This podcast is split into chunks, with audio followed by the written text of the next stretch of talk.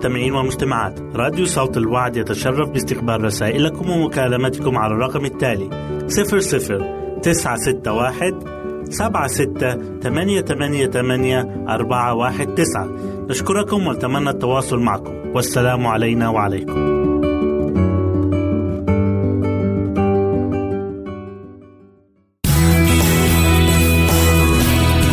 يمكنك استماع وتحميل برامجنا من موقعنا على الإنترنت www.awr.org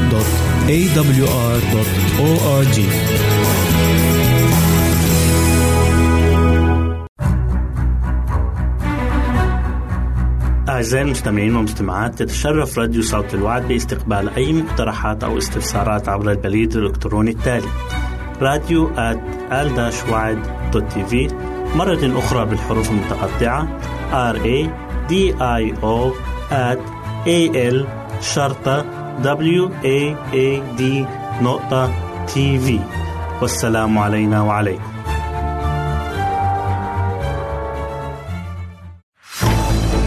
أعزائي المستمعين والمستمعات راديو صوت الوعد لا يكتفي بخدمتكم عبر الموجات الصوتية فقط بل وإنه يطرح لكم موقعا إلكترونيا يمكنكم من خلاله مشاهدة أجمل البرامج الدينية الثقافية الاجتماعية وغيرها من المواضيع الشيقة.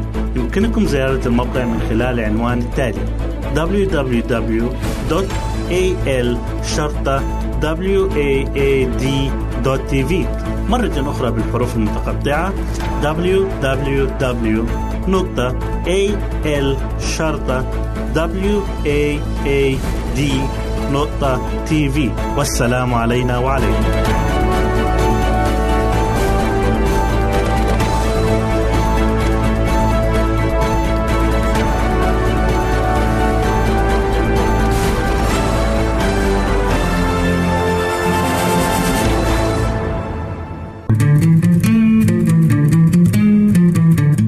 أنتم تستمعون إلى إذاعة صوت الوعي.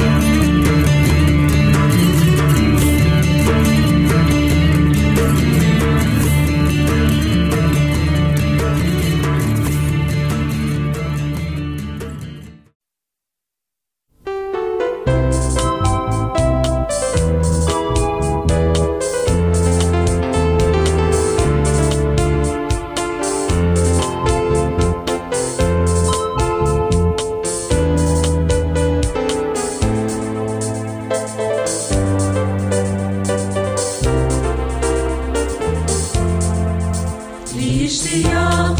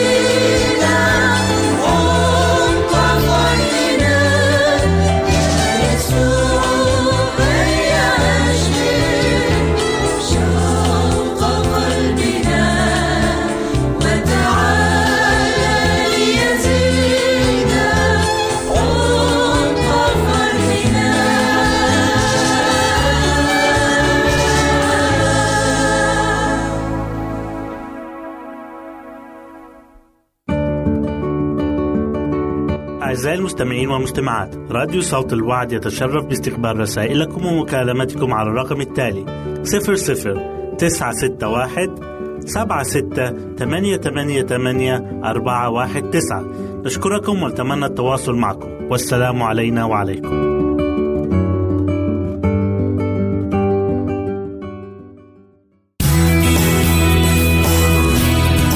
استماع وتحميل برامجنا من موقعنا على الإنترنت www.awr.org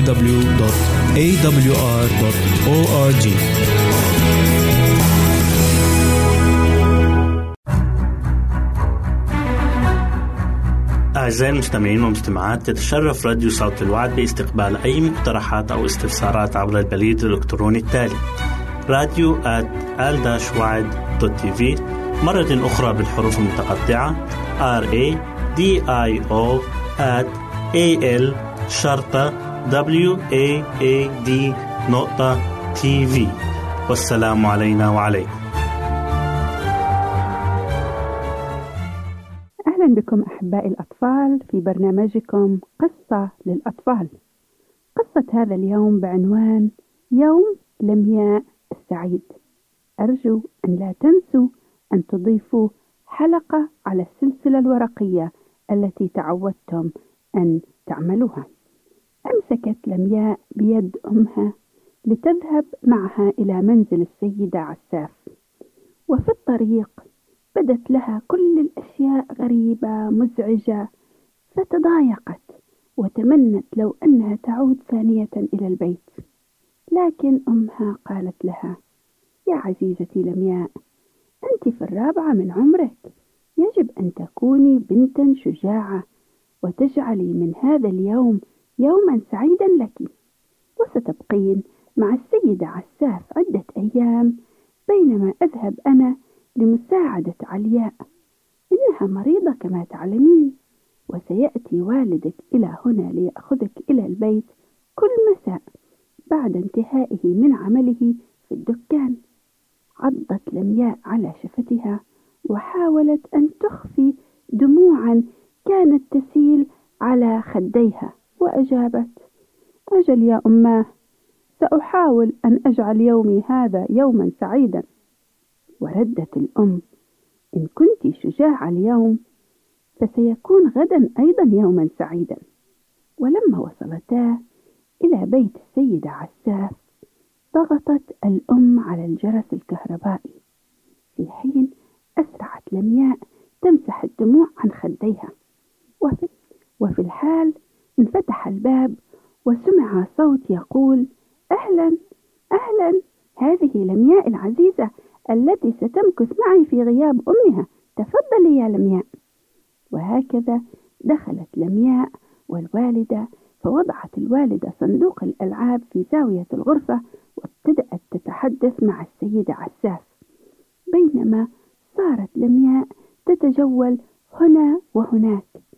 فساورها شعور من الوحدة وامتلأت عيناها بالدموع ولما غادرت الأم البيت لم تعد لمياء قادرة على ضبط نفسها من البكاء. وهنا قالت لها السيدة عساف اجلسي في الكرسي الهزاز وأنا سأحضر لك لعبتك. ثم جلبت لها اللعبة من الصندوق ووضعتها بين ذراعيها وقالت لها أنا علي أن أذهب الآن لأشتغل في المطبخ. ما رأيك لو تتسلين بألعابك قرب السرير؟ وبعد ذلك دخلت إلى المطبخ بينما أخذت لمياء ترتعش من لوعة الفراق. فافتكرت بأمها وهي ذاهبة في سيارة الركاب الكبيرة وكيف أن والدها سيعود بعد وقت طويل. فراحت تبكي وتئن وعندئذ عادت السيدة عساف إليها وقالت وهي تبتسم ظننت أنني سمعت صوت بنت صغيرة تبكي. هل هي لعبتك؟ حاولت لمياء أن تمنع دموعها من الانهمار وأجابت آه أظن كذلك ثم أطلقت ضحكة يائسة. فقالت لها السيدة عساف لماذا لا ترافقينني إلى المطبخ؟ سأصنع قالبين من الحلوى وأريد من يساعدني وافقت لمياء على ذلك ولحقت بالسيدة السيدة عساف إلى المطبخ. وهناك جلبت لها البيض من الثلاجة فمزجته السيدة عساف مع المواد الأخرى الجاهزة. ثم نخلت الطحين فوجدت متعة في العمل. وبعد تناول الغداء أخذتها السيدة عساف إلى غرفة النوم لكي تنام قليلا بعد الظهر. وإذ تركتها لوحدها فجأة اشتاقت لمياء لأمها فبدت لها الغرفة غريبة وباردة وكل شيء فيها كان ثقيلا مزعجا. وإذ هي كذلك تذكرت مواعيد الله وكيف أنه يحفظ الصغار ويحرسهم بواسطة ملائكته وبعدها لم تعد تشعر بالوحدة. ولم تعد الغرفة موحشة. وهكذا أغمضت عينيها واستطاعت أن تنام. وعندما نهضت في المساء انتظرت قليلا حتى عاد والدها من العمل. وكانت السيدة عساف قد انتهت من صنع أول قالب من الحلوى لتأخذه لمياء معها. وفي الطريق إلى البيت سألها والدها هل كان هذا يوما سعيدا؟ هل أصبحت صديقة للسيدة عساف؟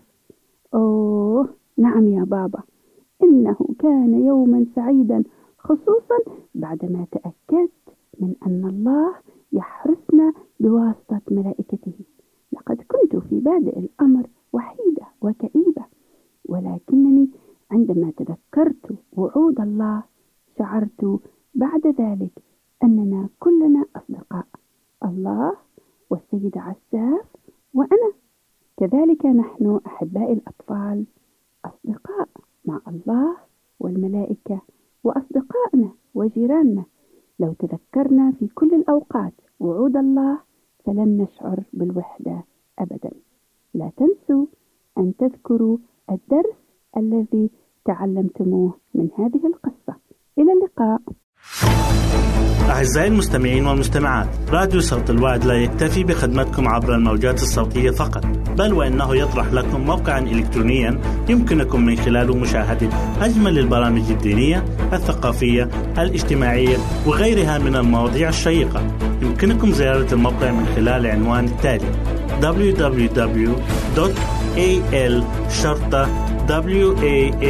www.al-waad.tv مرة أخرى بالحروف المتقطعة www.al-waad.tv والسلام علينا وعليكم.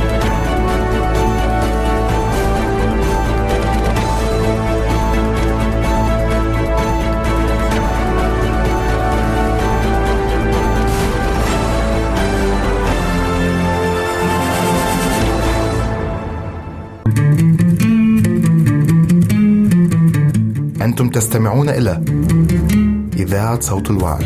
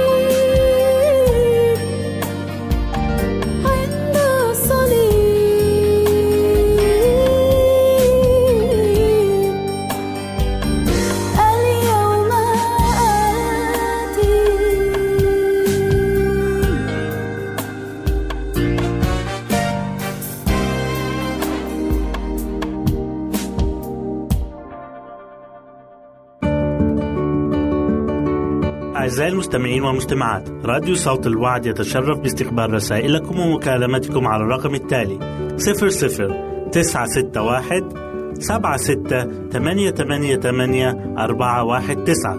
نشكركم ونتمنى التواصل معكم. والسلام علينا وعليكم.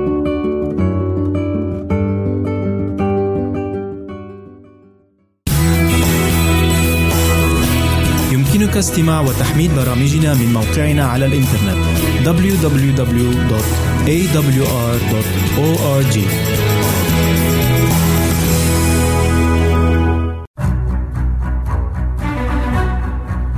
أعزائي المستمعين والمستمعات تتشرف راديو صوت الوعد باستقبال أي مقترحات أو استفسارات عبر البريد الإلكتروني التالي راديو في مرة أخرى بالحروف المتقطعة R A D I O at شرطة W A A D نقطة تي في والسلام علينا وعليكم. يطيب لنا أن نلتقيكم مجددا مستمعينا الأعزاء من خلال إطلالة جديدة على برنامج آفاق عيش أفضل. آملين أن تحقق جهودنا وجهودكم نتائجا ملموسة في سبيل التقدم بحياتنا. من أفضل إلى أفضل حلقتنا لهذا اليوم تحمل عنوان الزواج والمجتمع وفيها سنتطرق إلى بعض المواضيع المهمة التي يواجهها المتزوجون الجدد أثناء استعداداتهم لحفلة الزواج. فما هو المستوى الذي ينبغي أن يكون عليه حفل الزواج؟ وكيف يؤثر الزواج على المجتمع؟ وما هو أهم تصرف صحي يتخذه الزوجان تجاه المجتمع؟ كل هذا سنناقشه بصورة مختصرة وعملية من خلال حلقة هذا اليوم. فأهلا بكم في هذا اللقاء الجديد.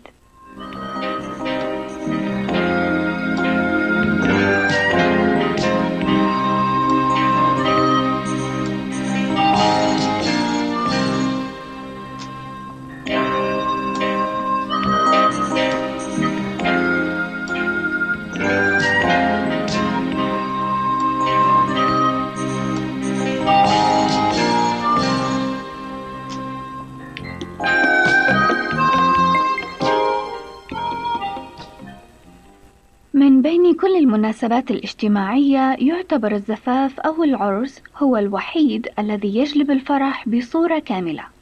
قد يسبق الزواج لحظات من الابتهاج والفرح، ولكنها لا تفوق هذه المناسبة، ولربما تأتي مناسبات سارة فيما بعد، ولكن ليس بدون مزيج من السعادة والألم. ولكن في العرس هناك الابتهاج فقط. شخصان عقلان قلبان وروحان. انجذبا لبعضهما بالحب ووصلا إلى تحقيق أحلامهما بحيث لا يوجد خوف ولا حزن ولكن سعادة ونعيم دائمين. إنه وقت للفرح ليس للعريس والعروس فقط إنما للأقرباء والأصدقاء أيضا. إن من يعكر صفو حفل الزواج لابد وأن يكون مبغضا للبشر. ومن يبث الروح النقد في هذه المناسبات لهو مبغض ومفسد للروح الإنسانية الطيبة. على الرغم من أن عناصر الضعف البشري قد تسبب الشك والريبة إلا أنه يجب التغلب على هذا بالرجاء والفرح والنية الصالحة لأن هذه الساعة هي أسعد ساعة في الحياة. إن الزواج لا يهم فقط الشخصين اللذين سيرتبطان بهذا الرباط المقدس فهما لن يعيشا لأنفسهما فتوحد حياتهما ومقدراتهما يؤثران تأثيرا فعالا على المجتمع في الوقت الراهن وفي المستقبل كذلك. فإذا كان اتحادهما مناسبا ومصدر سعادة فهو يعمل على تحقيق السلام والوئام في المجتمع والأمة. أما إذا كان منسجما ومتناسقا فسيحقق بركة للجيل القادم. وإذا حصل العكس فلن يؤثر هذا على المجتمع في تكوينه فحسب بل سيحمله العناء والمصاريف الكثيرة فوق ذلك. ولهذا السبب فللمجتمع حق التدخل لحفظ وصيانة الزواج بطريقتين. الأولى بعرض وصياغة القوانين المتعلقة بالزواج منذ البداية. والثانية بتنظيم العلاقات المترتبة على ذلك الزواج فيما بعد. إن الإنسان الذي يعتقد بأن الزواج يعنيه شخصيا أو أنه يعني الشخص الآخر الذي يشاركه في حياته سيتساءل. ما هي مصلحة الجمهور والدولة والمؤسسات الأخرى في التدخل بقرار اتحادهما وإعلان زواجهما واضعين القوانين لتنظيم علاقتهما على أسس معينة؟ يكتفي البعض بالاحتجاج على أشكال وأساليب الزواج. بينما البعض الآخر يثور على كل قانون يقيد ويحد من الحرية في ممارسة العلاقات غير المشروعة. ولكن حقوق المجتمع لا يمكن تجاهلها من قبل الأفراد إذ أن المجتمع بأسره يتأثر ويتحمل نتائج هذه الزيجات التي ينتج عنها الشقاق والنزاع والأمراض والميول الإجرامية للذرية الناتجة. وهذا هو السبب الكامن وراء أهمية إقامة العرس واحتفالات ومراسيم الزواج. إن العرس أو الزفاف يقام عادة في القبيلة أو المنزل الذي يسكنه العريس. أما العمرة فهو الاحتفال بالزواج في قبيلة أو منزل العروس. وهذه الأساليب ما هي إلا إعلان للعالم بأن زواج هذين الشخصين يؤثر على حياة الكثير من الناس أيضا. الزفة هو الموكب الذي يقود العروس إلى بيت العريس وهي في نفس الوقت إعلان للعالم بأن العوائل والأصدقاء يتأثرون بهذا الزواج أيضا وبأن الجميع يفرح لهذا الاتحاد. قد يكون الاحتفال بالزواج متواضعا أو فخما وذلك حسب رغبة المشتركين. وبالتأكيد فالمستوى الاجتماعي والاقتصادي يحددان ذلك أيضا. وعلى كل حال فإن عدم البثخ والتظاهر بالجاه والأبهة هو منطق سليم وتفكير حسن. إن أفضل حفل زواج هو ذلك الذي تقل فيه المشاكل والمصروفات وإن أسوأ الولائم هي ولائم الزواج التي يدعى إليها الأغنياء ويهمل الفقراء. ذكر في الحديث الشريف بأن السيدة عائشة رضي الله عنها عند زواجها من الرسول الكريم صلى الله عليه وسلم قد لبست جلبابا أو رداء كانت قد جلبته من البحرين. وبعد ذلك استعارت كل امرأة في المدينة المنورة ذلك الرداء يوم عرسها. إن هذا التقليد يظهر أن صرف الأموال الكثيرة على العرس وعلى لباس العرس أو فستان الزفاف ليس بتصرف حكيم ومن الأفضل جدا أن يكون الزواج متواضعا وبسيطا ومبهجا وأن تستخدم النقود التي تبذر في هذه المناسبة على أمور أخرى يستفيد منها العروسين في بيت الزوجية الجديد. هذا لا يعني إهمال الذوق والزينة أثناء حفل العرس، بل العكس هو الصحيح، إنما في حدود التواضع وبعيدا عن التباهي والتفاخر. إن العرس والحياة السعيدة يتواكبان مع البساطة والوقار. فلنعمل أيها الأعزاء على أن تكون أعراسنا أسعد أيام حياتنا وأسعد المناسبات. أتمنى أن تتمتعوا بالصحة والسعادة العائلية والإحساس بعظمة بركات المولى الكريم على حياتكم. وأتطلع شوقا لألتقيكم في الأسبوع القادم وفي نفس هذا الموعد. فحتى ذلك الحين لكم مني هنا سليم أجمل الأمنيات وإلى اللقاء. أعزائي المستمعين والمستمعات راديو صوت الوعد لا يكتفي بخدمتكم عبر الموجات الصوتية فقط بل وإنه يطرح لكم موقعا إلكترونيا يمكنكم من خلاله مشاهدة أجمل البرامج الدينية الثقافية الاجتماعية وغيرها من المواضيع الشيقة. يمكنكم زيارة الموقع من خلال العنوان التالي www.al-waad.tv مرة أخرى بالحروف المتقطعة www.al-waad.tv والسلام علينا وعليكم.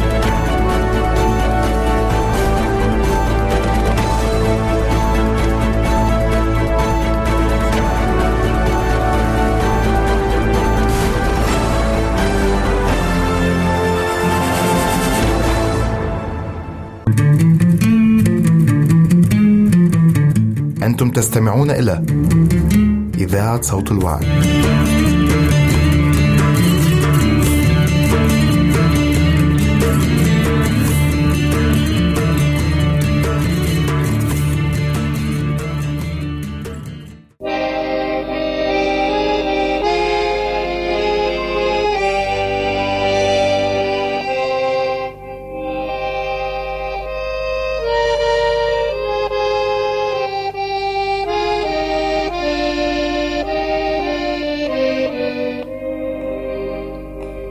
المزمور الأربعون.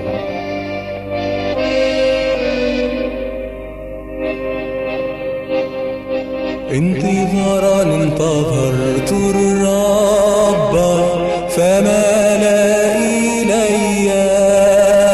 انتظارا انتظرت الرب فمال إلي. وسمع صراخي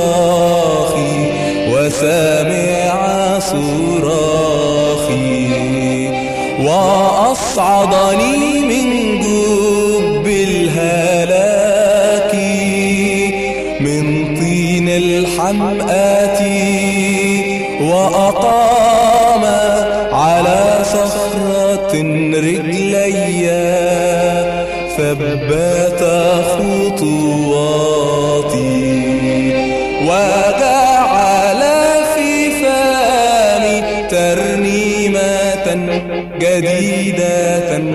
تسبيحة لإلهنا وجعل في فمي ترنيمة جديدة تسبيحة لإلهنا ترنيمة جديدة تسبيحة لإلهنا كثيرون يرون ويخافون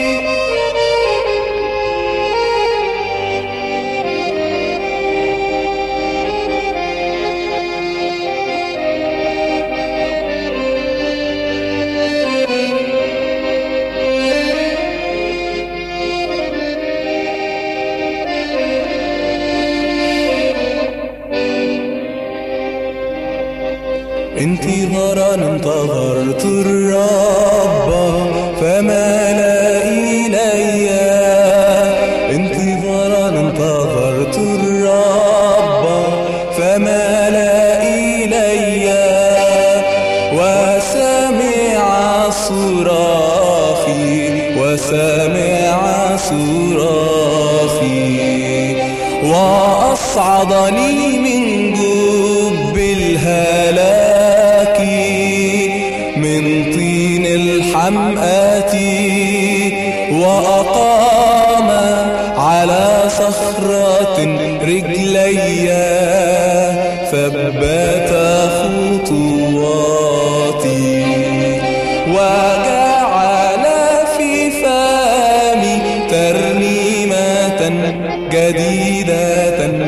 تسبيحة لإلهنا وجعل في فمي ترنيمة جديدة تسبيحة لإلهنا ترنيمة جديدة تسبيحة لإلهنا كثيرون يرون ويخافون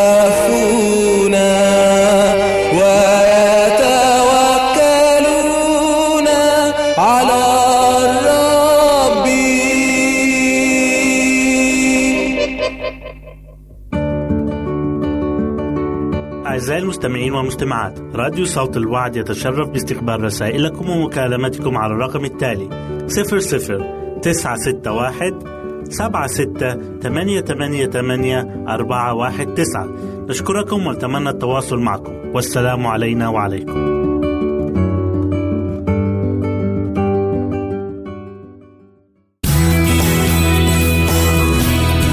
يمكنك استماع وتحميل برامجنا من موقعنا على الإنترنت www.awr.org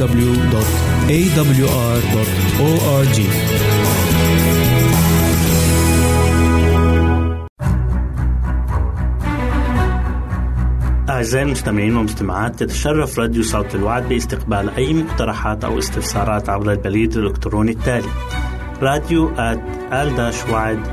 في مرة أخرى بالحروف المتقطعة R A D I O at A L شرطة W A A D نقطة تي في والسلام علينا وعليكم.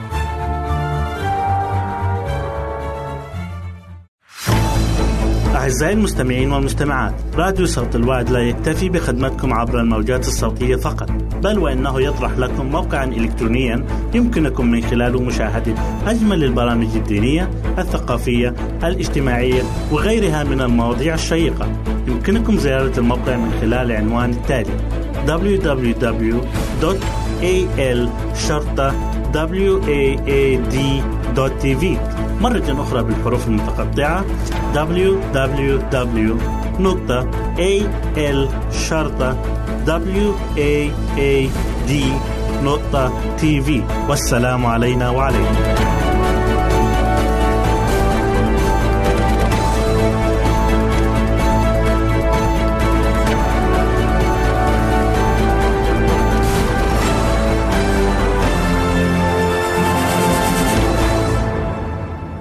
مستمعينا الكرام صدق من قال الذي يزرعه الإنسان إياه يحصد أيضا.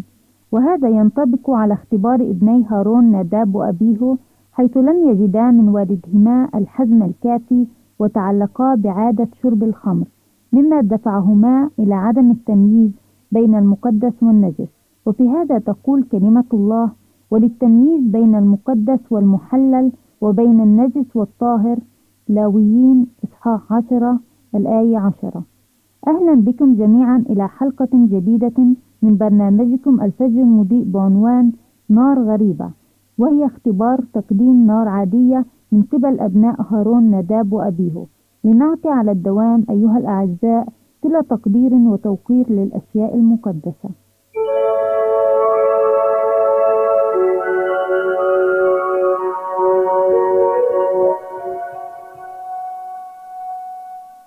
بعد افتتاح خدمات الهيكل بقليل وقع حدث خطير ورهيب أمام الهيكل.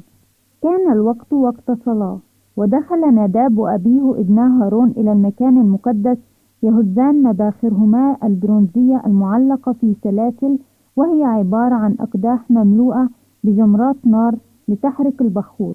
بينما ظل الشعب يصلي في الخارج وكان على صلواتهم أن تختلط برائحة البخور الزكية المتصاعدة من المباخر. فجأة أبرق ضوء آت من الهيكل وسمع صراخ الكاهنين وهما يجاهدان للخروج خارجا. وسقطا ميتين على الباب وتوقف المصلون عن الصلاة. لقد نزلت نار من عند الله وأحرقت على الفور ابني هارون وهما يؤديان الصلاة.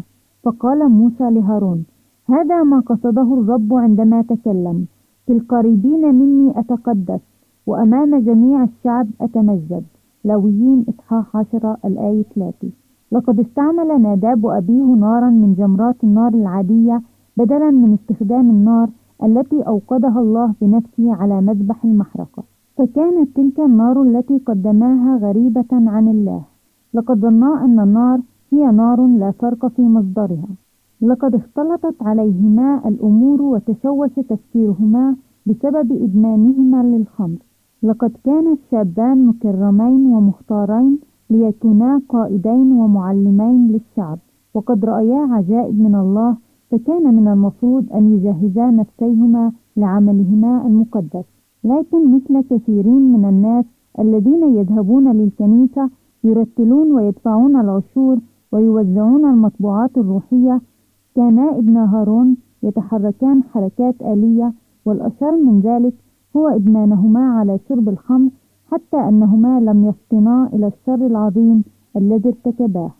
التفت موسى إلى هارون وأمره ألا يبكي وألا يظهر علامات الحزن على ابنيه علم هارون بعد فوات الأوان النتائج الوكيلة لتساهله مع ولديه ومع أنه أحس بالألم إلا أنه لم يبكي فكان يجب ألا يظهر أي علامة على أنه يتعاطف مع الخطية كما كان يجب ألا يسوق ذلك الحادث المحزن الجماعة إلى التذمر على الله. أعزائي أوصى الله جميع شعبه بعدم تعاطي المسكرات وخاصة بالذكر الذين يعملون في وظائف مقدسة أثناء خدمتهم الكهنوتية. تقول كاتبة ملهمة في وصف مساوئ هذه العادة إن استعمال المشروبات الروحية يضعف الجسم ويربك العقل ويحط الأخلاق ويصد الناس عن التحقيق من قدسية الأشياء المقدسة أو القوة اللازمة لإتمام مطالب الله لنمجد الله في أجسادنا وحياتنا وخدمتنا له. دمتم لتقدير مطالب الله المقدسة سندا وفي رعايته نستودعكم. أعزائي المستمعين والمستمعات راديو صوت الوعد لا يكتفي بخدمتكم عبر الموجات الصوتية فقط بل وإنه يطرح لكم موقعا إلكترونيا يمكنكم من خلاله مشاهدة أجمل البرامج الدينية الثقافية الاجتماعية وغيرها من المواضيع الشيقة. يمكنكم زيارة الموقع من خلال العنوان التالي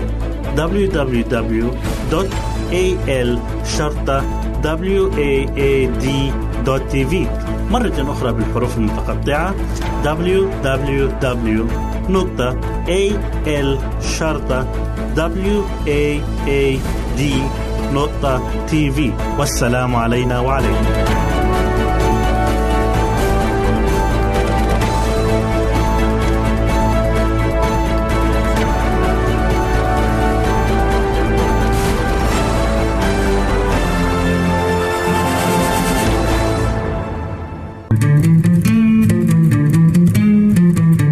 أنتم تستمعون إلى إذاعة صوت الوعد.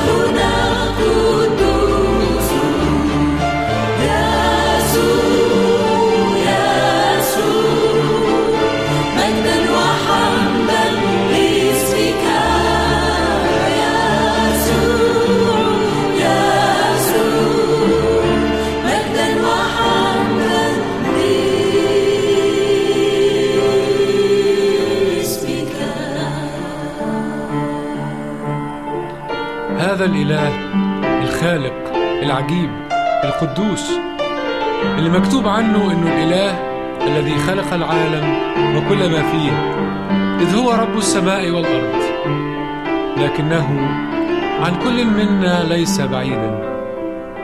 إحنا بنشعر بيه بيسير معانا ويهدينا بنور وجهه.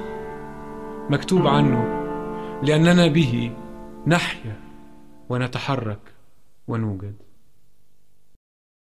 أعزائي المستمعين نرحب بكم في لقاء روحي جديد من برنامجكم جولة مع قصص الكتاب بعنوان ليس جيدا أن يكون آدم وحده. كنا في الحلقة الماضية مع آدم في جنة عدن حيث شجرة معرفة الخير والشر وامتحان الطاعة الذي قدمه الله له. وفي هذا اللقاء نلتقي مع آدم وهو يسمي جميع الحيوانات ولما نظر لنفسه وجد نفسه وحيدا. ولكن تدخل الله لحل هذه المعضلة. أتى بالخير على الإنسان إلى يومنا هذا. أتمنى لكم مع فقرات هذا اللقاء كل البركة.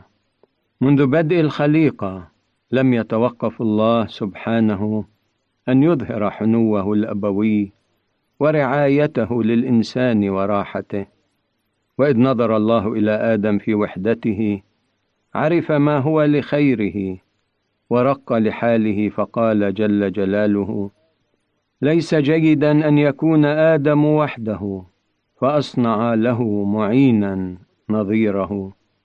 خلق الإنسان كائنا اجتماعيا يتأثر ويؤثر بما حوله وفيه.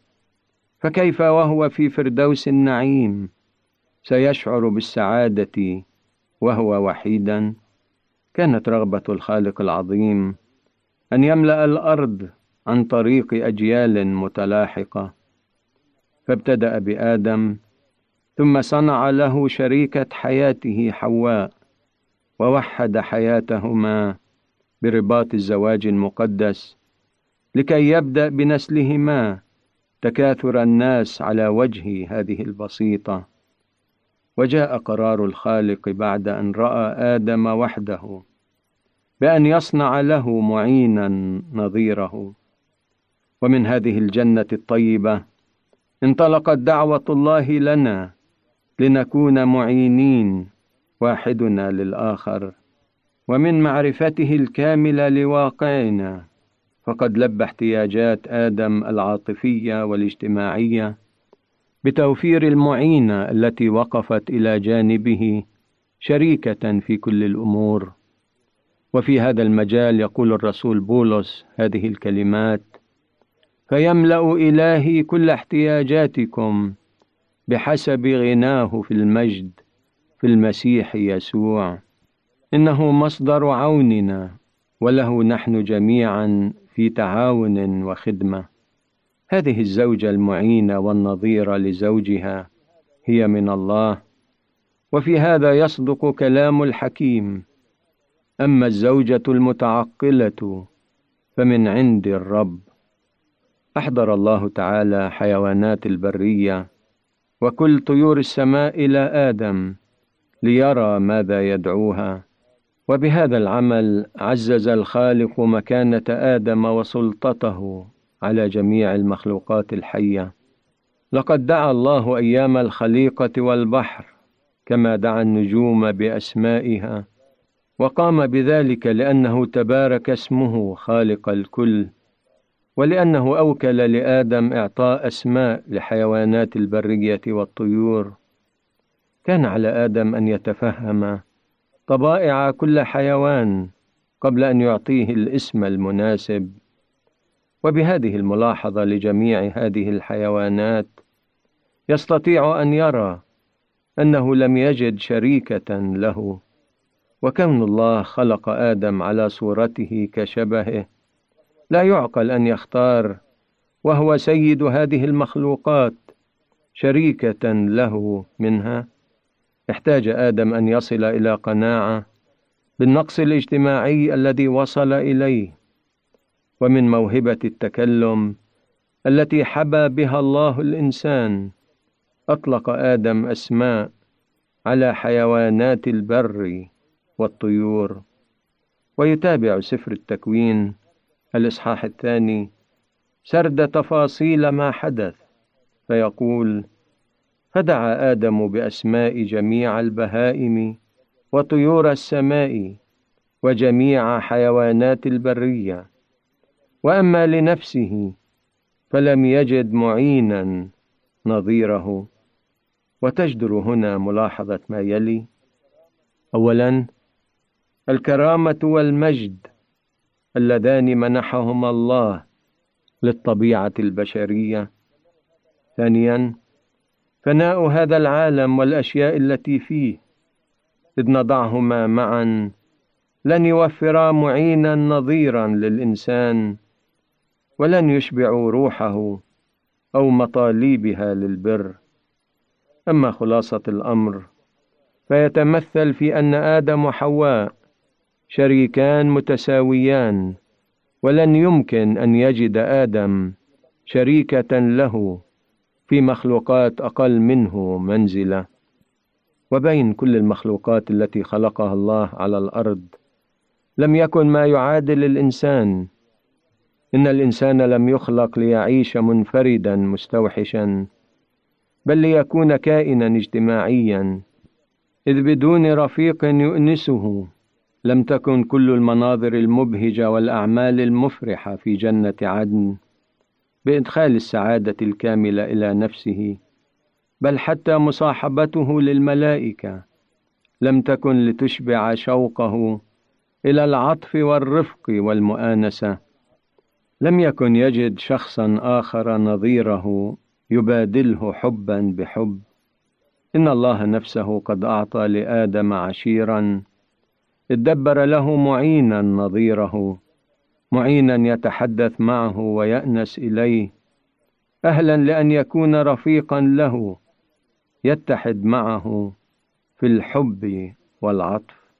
كنتم أيها الأعزاء مع جولة روحية عبر كلمة الله. نقلتنا إلى جنة عدن حيث أوكل الله لآدم تسمية جميع حيوانات البرية وطيور السماء. وبعد أن انتهى من عمله هذا شعر أنه وحيدا ولكن الله لمس وحدته هذه وخلق له معينا نظيره في شخص حواء. كونوا معنا لنتابع في الحلقة القادمة خلق حواء والبركة التي حصل عليها آدم بذلك. إلى ذلك الحين لكم منا كل أمان الخير والسعادة. وفي صحبة الإله المحب ورعايته. لنا لقاء.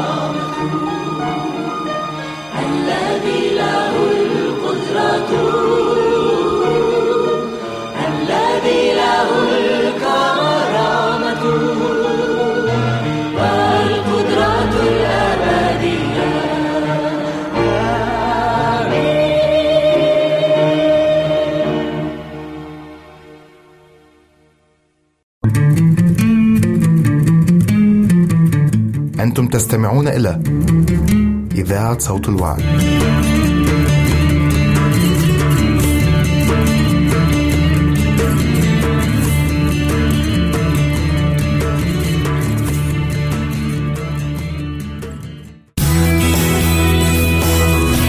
يمكنك استماع وتحميل برامجنا من موقعنا على الإنترنت www.awr.org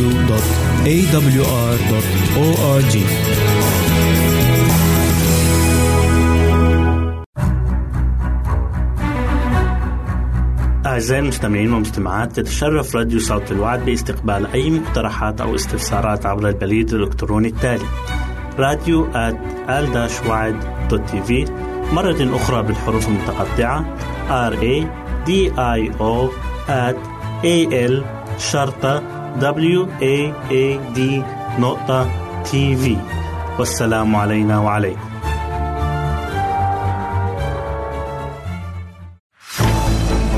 أعزائي المستمعين والمستمعات راديو صوت الوعد لا يكتفي بخدمتكم عبر الموجات الصوتية فقط بل وإنه يطرح لكم موقعا إلكترونيا يمكنكم من خلاله مشاهدة أجمل البرامج الدينية الثقافية الاجتماعية وغيرها من المواضيع الشيقة.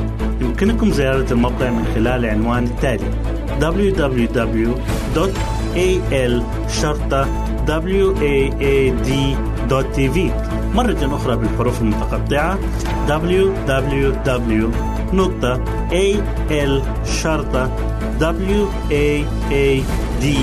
waad.tv والسلام علينا وعليكم.